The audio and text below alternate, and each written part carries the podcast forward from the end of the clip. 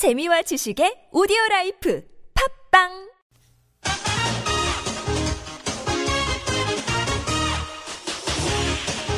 열린 인터뷰 시간입니다. 임을 위한 행진곡의 합창 방식을 고수하기로 한 가운데 5.18 민주화운동 기념식이 오늘 오전 10시 광주 국립 5.18 민주묘지에서 거행됩니다.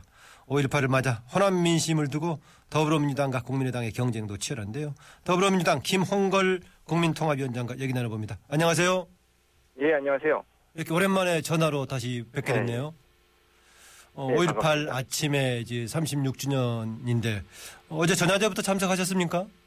예, 어, 느낌 어땠습니까? 소감이 어땠습니까?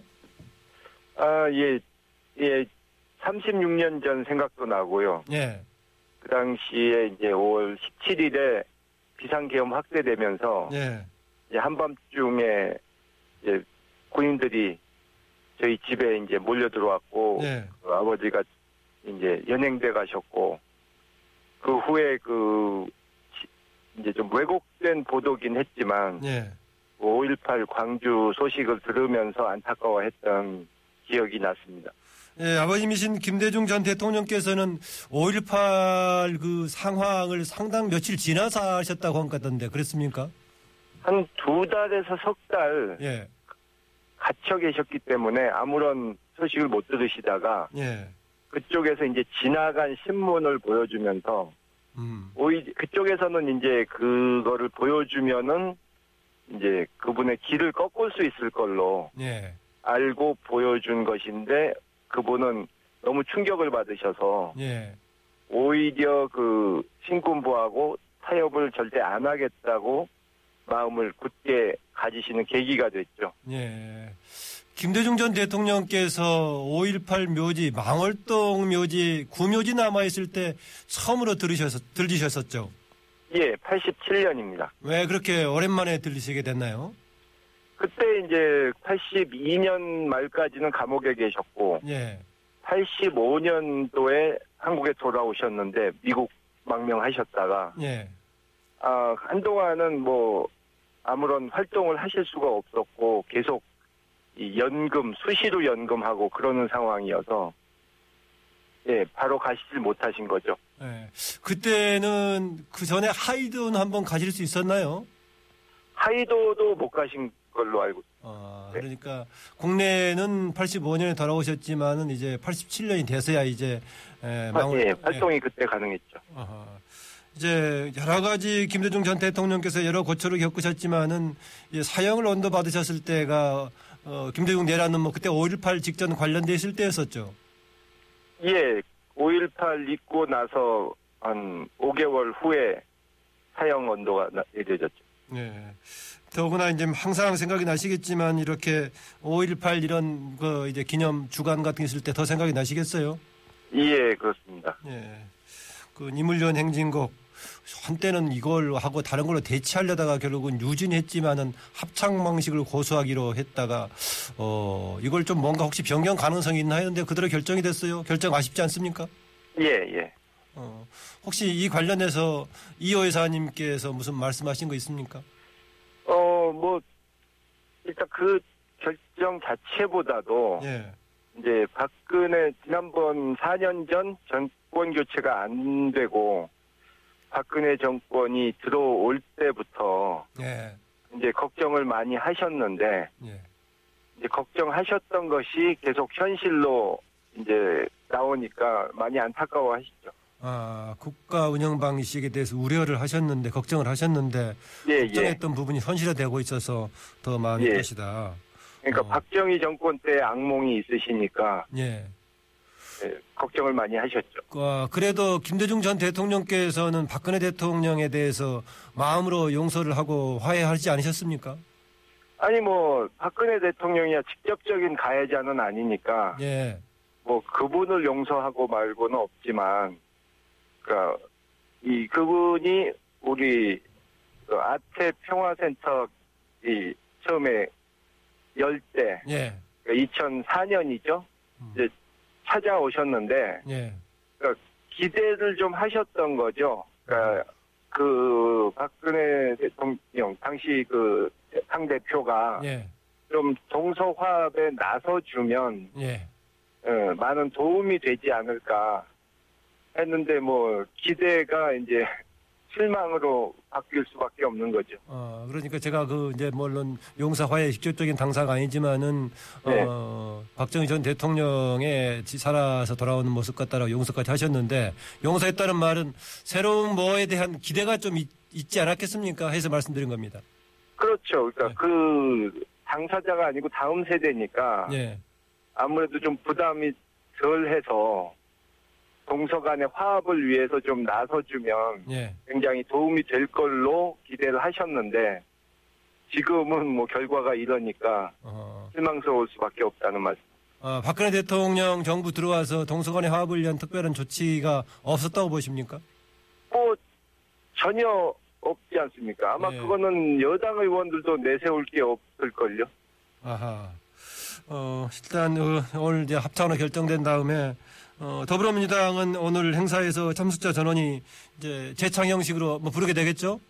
예, 어허. 그렇게 알고 있습니다. 예. 아마 오늘은 더 유난히도 재창을 같이 하실 분들이 좀 많을 것 같은데 정부에서 예. 그렇게 얘기는 했더라고요. 합창 방식으로 하고 따라서 부를 분들은 그냥 따라서 불러라 뭐 이렇게 얘기하는 것 같던데 의미의 차이가 있을까요? 글쎄요, 근데 뭐 그쪽 핑계는 예. 뭐 그 곡을 재창하게 하는 것은 뭐 원치 않는 사람한테 왜 강요를 하느냐 이런 식으로 말을 하는데 예. 거꾸로 저는 그것조차도 불편하다면 아하. 별로 추모할 마음이 없다는 뜻인데 음. 그러면 왜 행사에 오느냐 이거죠. 음. 뭐 누가 강제로 오라고 끌고 온 것도 아닌데 음. 그럴 마음이 없으면 오지 않으면 되는 것 아닙니까? 예, 예. 그러니까 그 노래 부르는 것까지도 거꾸로 올 정도서 재창에 참여할 수 없다면은 행사 자체에 참여하지 마, 아- 않는 게 맞지 않느냐 이런 얘기군요. 그렇죠. 예. 마음이 없는데 억지로 온다는 뜻이니까. 아, 그런데 정부에서는 정부 기념식에 맞는 방향으로 성격까지도 좀 조정하고 싶어 하는 것 같은데요. 노래의 성격을. 그러니까 그 생각 발상 자체가 잘못된 것이죠. 예. 일단 유가족과 광주 시민의 의사를 최우선으로 고려해야 되는데 예. 정부에서 마- 자기네들 마음에 맞게 맞추겠다 이건 말이 안 되죠. 예. 그 이제 어쨌든 간에 청와대 쪽에서 이것은 뭐 보훈처 단독 결정이다라고 얘기하고 있는데 아마 누구든가 보훈처 단독 결정으로 보지는 않을 것 같은데 일단 예, 집행에 전혀 그럴 사람 없겠죠. 예, 집행의 책임자인데 특이하게 보훈처 박성춘 보훈처장은 5년 이상이나 재임을 하고 있어요. 예, 아마 그런 그런 식으로 예. 과잉 충성 그 충, 자신이 이 집권자한테 충성한다는 것을 예. 그냥 노골적으로 보여주는 그런 스타일 때문에 아마 자리를 계속 보존하는 것이 아닌가 싶은데요. 예. 최근에 이제 전두환 전 대통령이 무슨 뭐 해고록 얘기도 나오고 있고 5.18 발포 명령 관련해서 주변에서 이런저런 얘기하면서 현장에서 중대장 등 대장급들이 적극적으로 했던 것처럼 얘기하고 있는데 그 얘기가 된다고 보십니까? 뭐 조금이라도 내막을 아는 분들은 말이 안 되는 얘기죠. 예. 그러니까 100번 양보해서 시위대가 몰려오니까 자위권 차원에서 몇 방 쏘았다면 거기까지는 위에서 지시가 없었다고 받아줄 수도 있지만 예. 사실은 그게 아니고 그렇게 잔인한 살육을 자행했고 뭐 도망가는 사람도 쫓아가면서 뭐 쏴 죽이고 칼로 찔러 죽이고 또 부녀자나 아이들까지도 이 죽였는데 예. 그게 어떻게 해서 이 전혀 지시가 없이 그냥 자위권 차원에서 스스로를 보호하기 위해서 했다는 게 말이 안 되고요. 예, 예. 또 그런 일이 지시를 하지 않았는데 그런 일을 했다 그러면 지휘관들한테 책임을 물어서 처벌을 해야 되는데 현장 지휘관들을 훈장을 주지 않았습니까? 예, 예.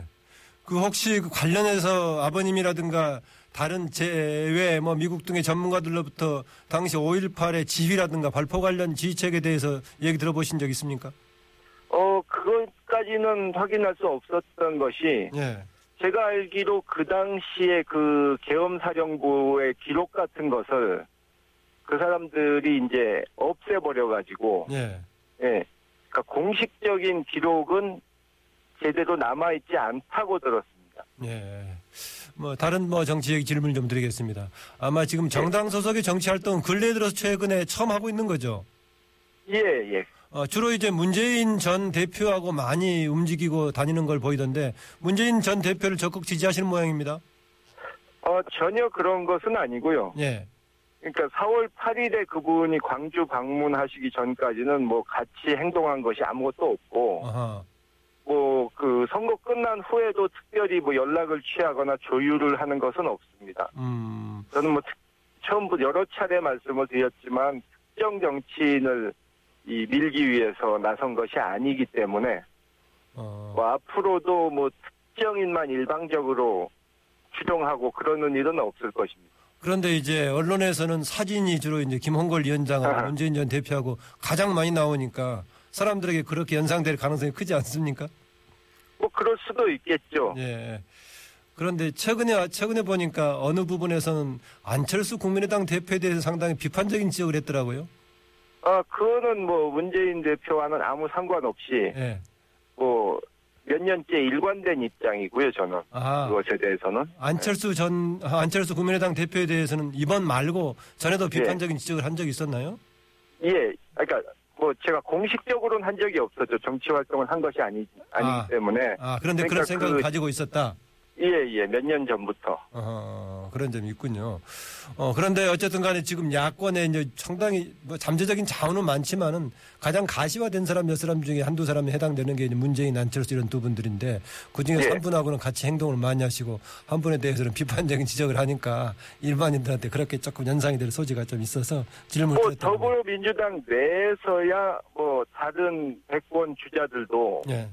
에, 뭐 다들 소중한 자산이고 음. 당에 어 그분들을 다 이렇게 잘 보호해드리고 성장할 수 있게 도와드려가지고 예. 내년에 좀 보기 좋게 아름다운 경선을 해서 후보가 결정되기를 바랍니다. 어, 그 정치 활동 하기 전에 박지원 국민의당 원내대표하고는 잘 아시죠? 뭐 옛날부터 안면은 있지만 어. 특별히 뭐 무슨 일을 같이 하거나 뭐 긴밀하게 뭘 논의하거나 그런 적은 없습니다. 어, 뭐 정치적인 논의는 안 했겠지만 사적인 얘기 같은 거 길게 하거나 그렇지 않으셨습니까? 뭐 그것도 한 지난 8, 9년 동안은 별로 그런 적이 없습니다. 아, 그러셨어요? 뭐 전 이런, 이런저런 기회에 자주 볼 기회가 있으니까 조금 그 사적으로 가깝겠구나 했었는데, 어, 최근에 박지원 원내대표, 제 3당의 원내대표지만은 움직임은 보니까 거의 일당 대표일 것으로 활약이 두드러지던데, 어떻게 평가하십니까? 어 글쎄요 저는 지금 말씀하신 대로 그분은 어디까지나 3당의 원내대표기 때문에 예.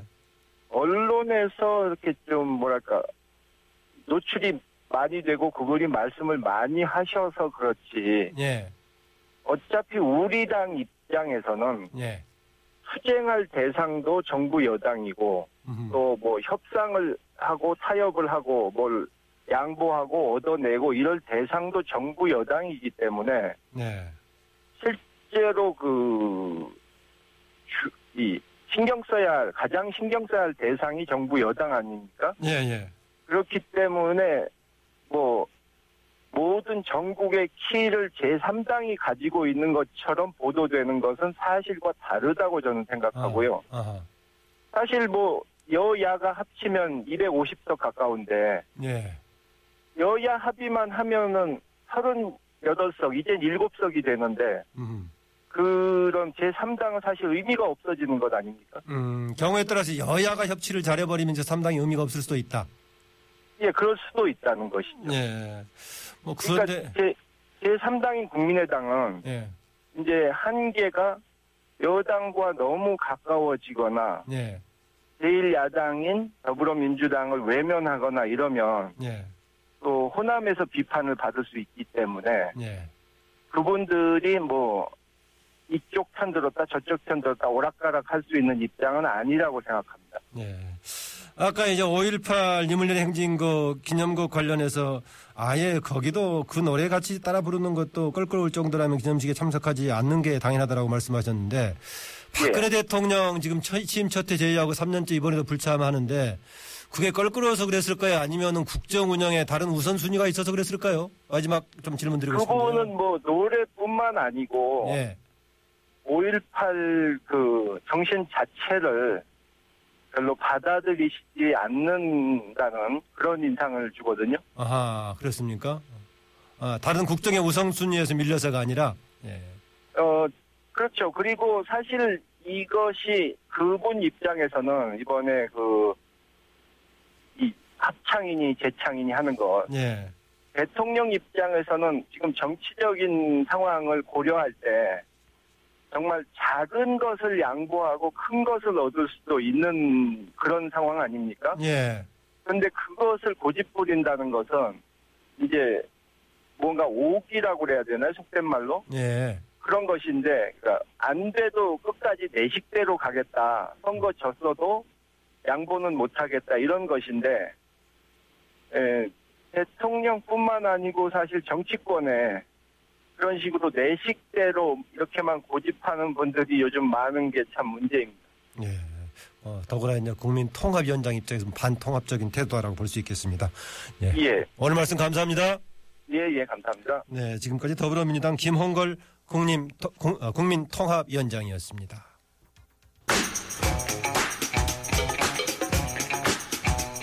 판결 속 궁금한 법률 이야기. 법으로 본 세상. 네, 법으로 본 세상 양지열 변호사 오셨습니다. 안녕하세요. 예, 안녕하십니까. 어, 오늘 다른 이야기는 아까 제가 앞서도 알려드렸습니다만 가수 조영남 씨의 그림에 관해서라면서요. 예, 그렇습니다. 조영남 씨 화투 그림 과거에도 많이 소개가 됐었죠. 예, 예. 어, 이게 일부 이제 다 상당히 뭐 어제부터 계속 나왔으니까 되게 알고는 있습니다만 또 깔끔하게 정리 잘하는 양재열 변호사가 그 내용 좀 정리해 주시죠. 일단 이제 춘천 지청에서 검찰에서 조영남 씨 사무실하고 갤러리를 압수수색을 했습니다. 예. 그러니까 이 부분이 언론에서도 좀 간과를 하고 있는 것 같은데요. 압수수색을 했다는 것은 법원에서 영장이 발부됐다는 얘기고 음. 어느 정도 범죄 사실에 관해서 소명이 됐기 때문에 조영남 씨 사실 사회적 유명인사지 않습니까? 예. 그냥 한번 가서 들여다보자라고 해서 그냥 법원에서 영장 내주지는 않거든요. 예. 그러니까 검찰의 주장이 법원 입장에 상당히 신빙성이 있다라고 봤기 때문에 영장을 내줬고 그 영장을 내준 거는 뭐냐면 사기로 일단 보고 있다는 겁니다. 검찰에서는. 어. 왜? 지금 속초인가 살고 있는 것으로 알려진 송모 씨라는 예. 사람이 예전에 미국에서부터 조영남 씨와 인연을 맺어왔었고 2008년경부터 한 300점 가량의 그림을 대신 그려줬다는 거예요. 음. 사실상 거의 이 사람이 지금까지는 뭐 이건 주장입니다만 송 씨가 거의 90% 이상을 그림을 그려주고 그 다음에 조영남 씨가 나머지 부분들을 이렇게 덧칠을 한다거나 좀 손질을 하고 자기 이름을 써서 팔았다라고 한 게 그게 한 300점 가량에 다다른다는 네. 거죠. 그 주장을 검찰에서 상당히 신빙성 있게 받아들였고 말씀드린 것처럼 법원에서도 영장을 발부해서 압수수색이 이루어졌던 겁니다. 아, 그럼 보도가 되기 시작한 게 검찰이 압수수색을 집행하는 과정 속에서 그렇습니다. 예? 예, 예. 저도 어떻게 알고 있었냐면 이게 먼저 밖에 불거지고 지금 보도가 된 게 먼저고 점차로 이제 검찰 수색까지 그러니까 진행되구나 이렇게. 예, 조영남 씨의 이름이 워낙 유명하다 보니까 이게 거꾸로 된 것 같습니다만 분명히 법적 절차에서 이루어진 일입니다. 어, 아까 뭐 사기 관련하면 여러 가지 따져볼 대목이 있겠습니다만은 조영남 씨 그림 가격에 대해서 조영남 씨 본인은 무슨 화폐봐야 몇 백만 원 얘기하는 쪽도 있고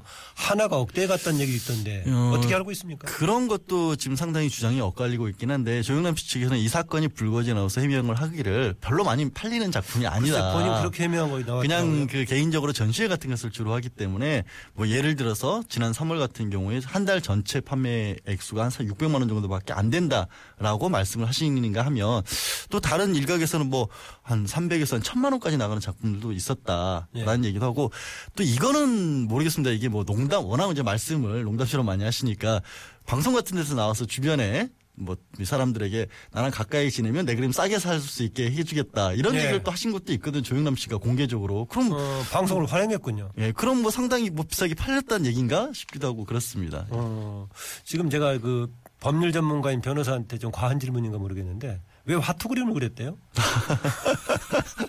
과한 그림은 아니신 게요. 이런 겁니다. 과한, 과한 질문이. 과한 질문이 아니신 게 저는 나름 철학과 출신이고 네. 또 이제 문화부 기자 생활을 조금 했었으니까 조금은 알고 있습니다. 근데 네. 조영남 씨가 본인이 말씀을 하시기로는 그 우리 인간의 희로애락 같은 것들이 굉장히 많이 담긴 게 화투다. 아. 그거를 표현해낸 게 애초에 화투였었고 또 그만큼 우리 일상생활에서 빼놓을 수 없는 놀이기구 아니냐. 그러니까 상가에 가서 슬픔을 잊기 위해서도 화투를 썼던 게 놀이기구와 화투였고 아. 그러다 보니까 여, 이거를 화투를 통해서 자신의 그 인생사 이런 것들을 표현해보고 싶었다라고 그렇게 말씀하셨습니다. 희로애락을요? 예, 어. 그렇습니다. 그게 그러면 본인의 지금- 철학이 담겨 있다. 그럼 지금의 이런 과정도 그런 고- 어, 예술 과정이라고 볼 수 있겠네요. 예술가로서 고통을 겪는 과정이라고 해야 할지는 잘 모르겠습니다. 저는. 네.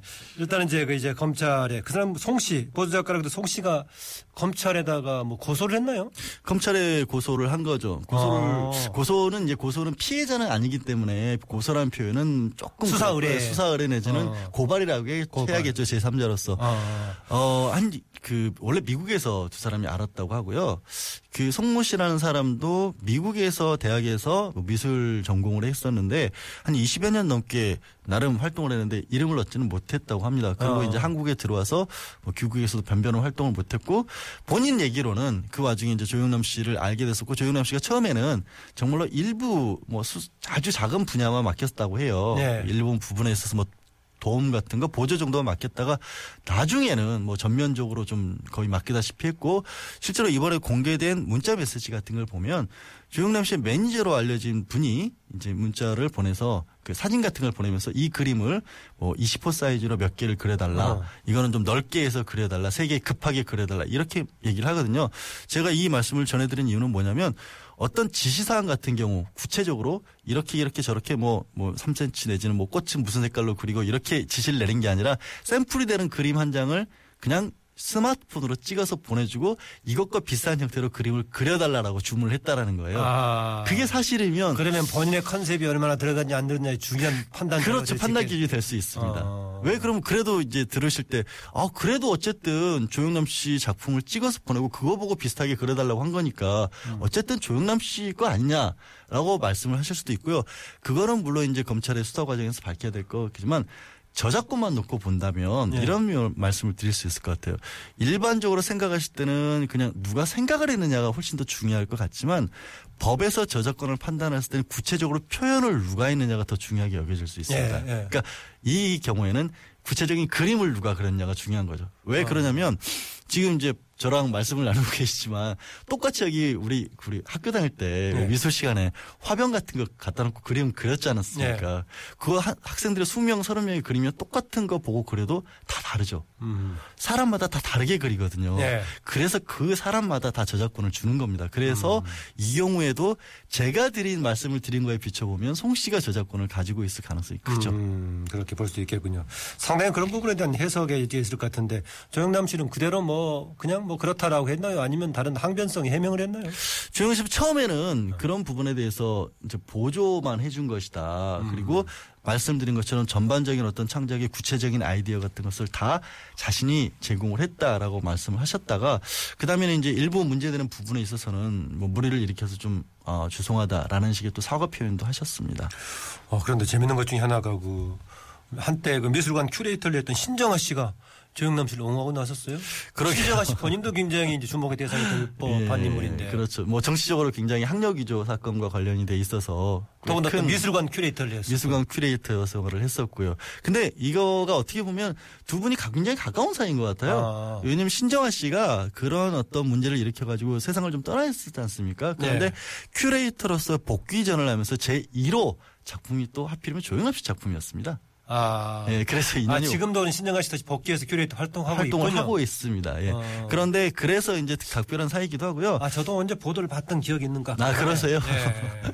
그래서 뭐 워낙 물론 조영남 씨가 본인이 이제 가깝다고 그 하시는 정도면 사적으로 가깝겠네요. 근데 조영남 씨께서 가깝다고 하시는 여자분들이 꽤 많잖아요. 조영남 씨가 공개적으로 방송에서도 뭐 누가 예. 여자친구니 뭐 이런 뭐 그런 식의. 표현을 하실 정도니까 어, 어. 그래서 뭐 얼마나 가까운지 저는 모르겠고요. 다만 이제 문제가 된 거는 여기서는 신정아 씨 같은 경우는 대작 의혹이 그 불거졌는데 신정아 씨가 옆에서 그림을 직접 그리는 모습을 여러 차례 봤다라는 거예요. 네. 그렇기 때문에 대작일 리가 없다는 거고. 어. 근데 생각해 보면 모든 그림을 만약에 대작을 다 시켰다. 모든 그림을 다 다른 사람에게 그리겠다면 정말로 말도 안 되는 거짓말이지 않습니까? 그건 아니고 지금 일부 그림들 같은 경우에는 직접 그리신 게 맞고 또 일부는 또 대작을 시킨 것도 맞는 것처럼 지금 상황이 보이고 있거든요. 네. 근데 그게 또 어떻게 보면은 이제 검찰 입장에서 봤었을 때는 아 그런 식으로 그림을 직접 보이는 그리는 모습 또이 방송에서도 많이 나갔잖아요. 본인 예. 자택에서도 여러처럼 그림 쌓아놓고 있으면서 붓질하고 있는 모습이 나갔는데 그러면 조영남 씨의 그림을 산 사람 입장에서는 그런 모습도 봤고 방송에서도 직접 그리는 모습을 봤으니까 내가 사는 그림도 조영남 씨가 그렸기 때문에 나는 산다라고 생각을 하고 샀을 가능성이 높잖아요. 네, 이거를 누군가를 시켜서 그려놓고 손질한 다음에 팔았는데도 조영남 씨 이름이 붙어있기 때문에 샀다? 글쎄 어느 쪽에 더 가능성이 높을까요? 아, 이게 이제 아까 말한 법률적인 판단이 있지만 또 미술계에 관행도 있을 거고. 예. 하니까 이제 철학가 출신에 문화부 기자했고 법률가니까 사기죄 지금 판단 여부 봤을 때 어느 어느 것이 쟁점이 될것 같습니까? 그 조영남 씨가 저는 적극적으로 속였다고 말 보고 싶지는 않아요. 보고 싶지는 않은데 그런데 이렇게 설명합시다. 미술계의 반응이 이런 반응들이 있습니다. 그렇게 누군가 다른 사람을 이용해서 작품을 그러니까 표현하는 거. 그러니까 어떤 누가 그래도 상관없는 그런 부분들에 표현하는 것 자체를 하는 것은 관행이다 미술계에서 예. 그런 식의 어떤 주장들을 많이 하세요. 그래서 검찰에서 뭐 이렇게 수사까지 할 만한 사안이 아니다라고 또 강변들을 하시는데 이것도 좀 나눠봐야 될 것 같습니다. 무슨 네. 말씀이냐면 미술이라고 하는 게 표현 형식이 굉장히 다양해졌죠. 요즘에는 뭐 소재를 특수한 소재를 쓰는 경우도 있고 아니면 뭐 컴퓨터 그래픽을 이용을 한다거나 조각 같은 거. 그러니까 일상적인 화가라고 하는 사람들이 그냥 본인이 직접은 할 수 없는 부분들이 굉장히 많이 나아졌습니다. 그런 어떤 것들을 했었을 때 뭐 이렇게 자기가 구체적인 설계도를 만든 다음에 공장에 맡겼다.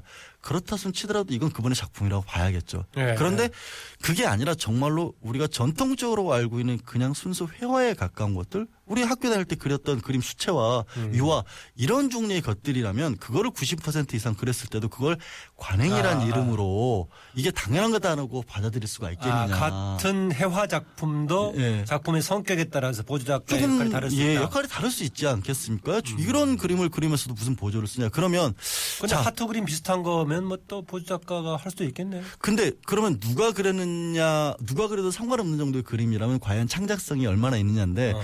또 이렇게 들은 거죠. 그러면 그 화투 그림이라는 게 정말 세상에 누구도 생각해낼 수 없는 그러니까 아이디어 자체만으로도 음. 이게 충분히 작품으로서의 가치를 인정할 만한 그런 것이냐를 봐야 되는데 또 그것도 약간 고개가 갸웃거려질 수 있는 부분도 있고요. 아니 그러면 이렇게 생각을. 과거에 뭐 논문 대필 사건 같은 것들이 처음 많이 네. 터졌을 때그 주인공들의 문제가 됐던 분들이 한결같이 말씀하셨던 게 이거 관행이다.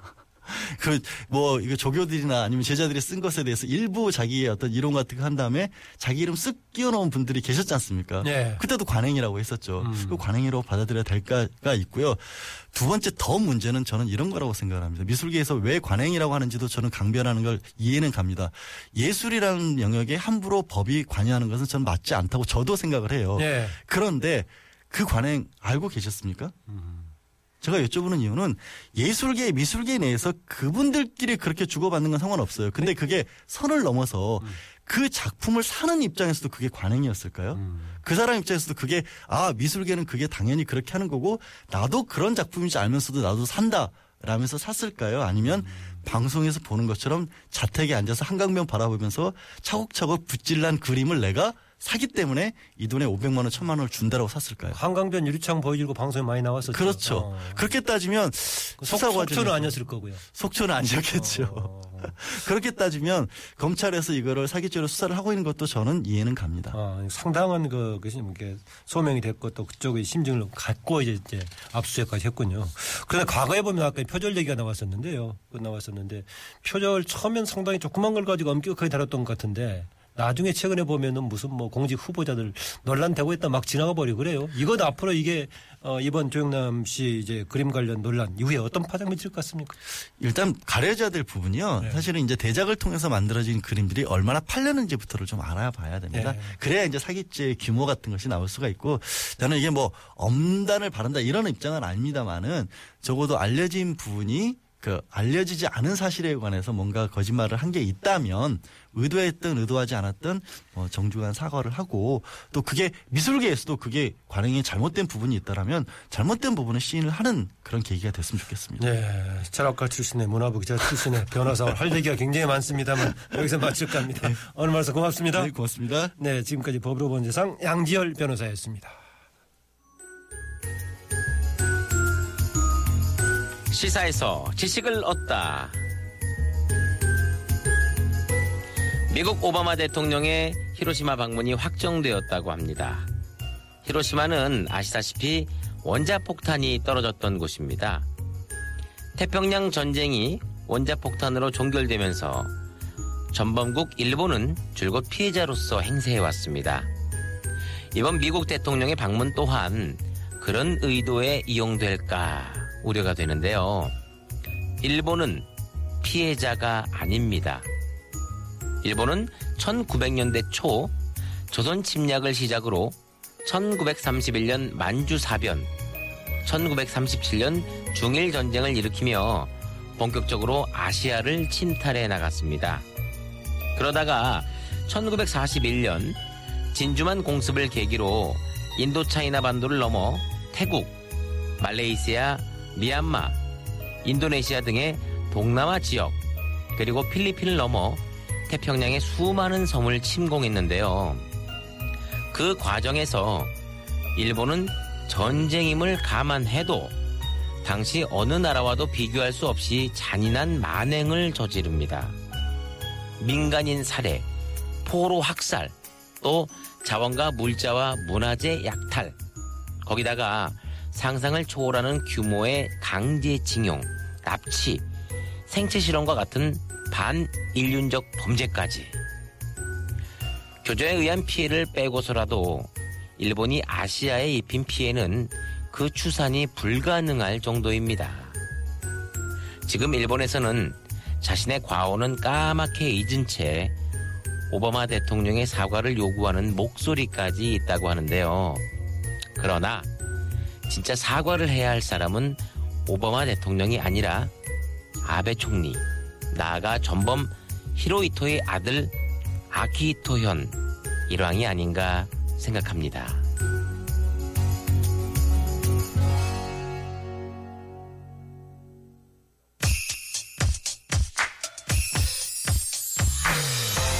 마요. 작은 소통의 시작. 작은 움직임이 안전을 책임져요. 나부터 시작해 만들어 나가봐요. 배려와 소통의 안전운전. TBS와 동아일보가 함께하는 교통문화 캠페인. 시동 켜요. 착한 운전. 예, 이틀 전이었죠. 남해고속도로 창원 1터널에서 구중 추돌 사고로 4명이 숨지는 안타까운 사고가 있었는데요. 안전거리를 지키지 않는 운전 습관이 부른 참사였습니다. 자세한 내용 동아일보 사회부 박성민 기자와 함께 알아보겠습니다. 박 기자 어서 오세요. 네, 안녕하세요. 어쩌다 이렇게 안타까운 사고가 일어나게 된 거죠? 네, 사고 1차 원인을 제공한 건 가장 앞서가던 소렌토 차량이었습니다. 예. 이 터널 한가운데서 갑자기 급정거를 한 건데요. 경찰 조사에서 운전자는 앞 차량이 멈추는 것처럼 보여서 나도 브레이크를 밟았다라고 진술을 하고 있습니다. 그래도 이게 구중 추돌 사고까지 난 건 더 큰 다른 이유가 있겠죠? 네, 그렇습니다. 이 중학생 170명, 약 200명 가량을 태운 관광버스 5대를 포함해서 또 5톤 트럭까지 약 8대가 앞 차량을 그대로 들이받았는데요. 네. 버스 사이에 있던 소형차가 완파되면서 운전자를 포함해 탑승자 4명이 그 자리에서 숨졌습니다. 이 사고 원인을 조사해 보니까 터널 안 CCTV를 이제 확인해 보니까 차량 간격이 가장 큰 문제였습니다. 시속 8, 90km 이상으로 갈 수 가는 이제 달리는 터널 안에서 불과 10m, 15m 정도 아주 좁은 간격을 가지고 달리고 있었던 겁니다. 아, 이렇게 주행을 하다 보니까 원래 이 고속도로에서 약 100km로 달릴 때는 한 100m, 그렇게 보통 돼 90km면은 있죠. 90m 정도로 예. 차량 간격을 유지하려고 하는데 이런 간격 유지를 전혀 하지 않은 게 큰 참사를 불러왔다고 볼 수 있습니다. 어. 그러니까 이렇게 버스들이 줄지어 달리는 걸 우리가 대열 운전이라고 하는데 이번에도 결국은 대열 운전이 인명 피해를 키웠다라고 볼 수 있겠군요. 네, 그렇습니다. 경찰 조사에서 이제 버스 회사는 이 중간 중간 다른 차량들도 끼어 있었고 두세 대씩 나눠서 가고 있었다. 그래서 우리는 대열 운전이 아니다라고 주장을 하는데요. 사실상 다섯 대가 거의 이어서 달리고 있었기 때문에 대열 운전이라고 볼 수가 있습니다. 예. 이렇게 대열 운전을 하다 보면 이제 앞 차량을 차량 스케줄 때문에 앞 차량을 놓치, 놓치지 않기 위해서 바짝 붙어 다니고 또 안전거리 확보가 쉽지가 않습니다. 또 앞 차량에 가려서 시야 확보가 쉽지 않기 때문에 전방에서 사고가 발생하는지 또 확인하기도 쉽지 않습니다. 또 이 대열 운전하는 버스뿐만 아니라 주변 차량들도 버스 때문에 시야가 가려서 앞 전방에 무슨 일이 있었는지 확인할 수 없기 때문에 사고 위험이 크다고 볼 수 있습니다. 예. 저도 어떤 일행이 자기 차 따라오라고 했을 때 뒤에 따라가다 보면 무리해서 운전해서 갈 수밖에 그렇습니다. 없는데 예. 이렇게 여러 대가 대열 운전하면 당연히 위험이 따를 수밖에 없는데 이런 대열 운전 막을 수 있는 방법은 없는 없는 건가요? 이 마땅한 처벌 규정이 없는 게 가장 큰 문제입니다. 이제 그나마 처벌할 수 있는 게 안전거리 미확보인데요. 안전거리 미약. 예. 하지만 이게 벌점 10점, 범칙금 5만 원이 전부라서 실효성이 있다고 보긴 힘듭니다. 그나마 이제 3월부터 고속도로에서도 이제 암행 순찰 차량 경찰 차량 스티커를 붙이지 않은 차량들이 운행 중이어서 단속이 좀 가능한데요. 경찰은 그래도 실효성을 높이려면은 이 버스를 발견한 운전자들이 적극적으로 신고를 해달라고 운전자들에게 당부를 하고 있습니다. 네, 이번 사고 그 대열 운전에다가 지금 터널에서 사고인데 터널 특히 운전할 때 주의할 것이죠. 그렇습니다. 왜냐하면 운전자들이 과속을 하기 굉장히 쉽습니다. 바깥보다 이제 공기 밀도가 높아서 속도감을 잘 못 느낀다고 아하. 합니다. 그래서 뭐 자기도 모르게 가속 페달을 밟는 경우가 많고 요. 아, 터널의 속도감을 더 못 느끼나요? 그렇습니다. 예, 아. 공간도 바뀌고 또 시야도 갑자기 어두워지고요. 음. 그래서 갑자기 어두운 곳으로 들어가면 또 앞이 보이지 않는 현상이 발생을 해서 특히 이제 봄이나 여름철에 선글라스 많이 끼시는데요. 이럴 때 갑자기 1, 2초 정도 이제 시야가 가려버리는 그런 현상이 발생하기도 때- 합니다. 그렇기 때문에 절대 과속이나 차로 변경은 하지 말아야 하고요. 그리고 나보다도 다른 차량들이 내 차를 볼 수 있도록 전조등을 반드시 켜고 주행을 해야 합니다. 네, 이번에 관광버스에 중학생이 200여 명 뭐 타고 있었는데 다행히 학생들 피해는 그렇게 크지 않았네요. 그렇습니다. 이 안전벨트의 힘이라고 볼 수 있습니다. 아하. 예, 출발 전에 인솔 교사가 다행히도 학생들에게 안전벨트를 매라고 당부를 했고요. 덕분에 앞뒤에서 충돌을 하는 추돌을 하는 큰 사고였는데도 학생들이 가벼운 부상만 입고 큰 어, 사고는 당하지 않았습니다. 아, 역시 고속버스의 안전착용 아주 중요하겠군요. 그렇습니다. 지난번 이제 어린이 사망 사고에서도 올해 안전띠 미착용으로 인한 사망 사고 가 크게 늘었다고 말씀을 드리고 있는데요. 특히 우리나라의 경우 뒷좌석 안전띠 착용률이 크게 떨어지고 있습니다. 해외 교통 선진국들은 앞좌석, 뒷좌석 안전띠 착용률이 대개 한 90% 정도로 굉장히 높이, 높고 비슷합니다. 그런데 우리는 뒷좌석에서는 약 한 다섯 명 중에 한 명 정도만 안전띠를 착용하는 것으로 조사가 되고 있습니다. 예. 이게 뭐 개인의 승용차뿐만 아니라 이런 습관들이 버스나 택시 탈 때도 계속 이어질 수밖에 없겠네요. 그렇습니다. 운- 앞좌석에서 운전석에서는 안전띠를 잘 매시는 분들도 버스, 택시 그리고 뒷좌석에서는 잘 안 매게 되더라고요. 아무래도 이 차량 뒷좌석은 내가 좀 편하게 간다. 우리 집 뭐 소파, 거실 소파 같은 곳이다라고 너무 편하게 생각하시는 분들이 많은 것 같은데요. 이 제가 이번에 취재차 부산까지 고속버스를 타보니까 이 비가 오는 날인데도 약한네명 중에 한명 정도만 안전띠를 착용하고 있었습니다. 예, 요즘 뭐 직장인들이 출퇴근에 많이 이용하는 광역버스 속도까지 많이 내던데 특히 안전띠 매약, 매약있네요. 그렇습니다. 이제 고속버스보다도 이제 출퇴근 시민들의 발휘되는 이제 광역버스가 더 심각한데요. 왜냐하면 최근에 입석으로 달리는 분들도 많이 있고요. 그리고 속도도 많이 내고. 그렇죠. 이제 고속도로를 주행하다 보니까 속도를 내는 경우도 많고요. 이 4년 전부터 이 자동차 전용도로를 달리는 광역버스, 시외버스의 안전띠 착용이 의무화가 되는데 실제로는 거의 지켜지지가 않고 실제로 제가 출퇴근하는 인천행 광역버스 같은 경우에는 거의 전혀 매지 않는 실태거든요. 이런 분 에서 좀 경찰의 단속이라든지 또 적극적인 대책 마련이 필요하다고 볼수 아, 지금 있습니다. 박 기자 얘기한 인천행 광역버스 기사님 지금 혹시 듣고 계신 분도 계시겠네요. 네, 오늘은 터널 내 안전운전 요령부터 전자석 안전띠 착용의 중요성까지 다양한 주제의 의견, 의, 의, 이야기 나눠봤습니다. 지금까지 동아일보 사회부 박성민 기자였습니다. 수고하셨습니다. 네, 오늘이 5.18 민주화운동 기념일인데요. 36주년이 되는 거죠. 민주주의를 위해 산한 분들의 넋을 기르는 날이고 또 정신을 다시 한번 되새겨서 개성하자는 날인데 정작 우리 정치판은 민주주의의 의미가 뭔지를 두고 지금 다 정말 다시 돌아봐야 하는 상황인 것 같습니다. 어, 니물련 행진곡을 어떤 방식으로 부를지 두고도 이제 어, 정부와 정치권이 서로 다른 입장을 가지고 대립하고 있는가 하면 개파 갈등으로 내용을 겪고 있는 여당 안에서는 심지어는 이런 민주주의를 뭔가 살리고 한번 더 내려봐야 나, 그런 날에 민주주의가 죽었다 이런 탄식까지 나오고 있습니다. 요즘 정치권에서 그 20대 총선이 던진 민심의 핵심이 협치였다라고 얘기하고 있는데 협치는 고사하고 한쪽에서는 대치가 이루어지고 이 대치가 이루어지고 있고 다른 한쪽에서는 눈치 보기가 판을 치고 있어서 협치가 아닌 대치와 눈치가 오히려 판을 치고 있는 게 아닌가 이런 지적들 나오고 있습니다. 무엇보다 중요한 제대로 된 정치의 복원을 기대하고 싶습니다. 열린 아침 김만음입니다. 오늘은 여기까지입니다. 저는 내일 아침 7시 5분에 다시 찾아뵙겠습니다. 정치 여러분 고맙습니다.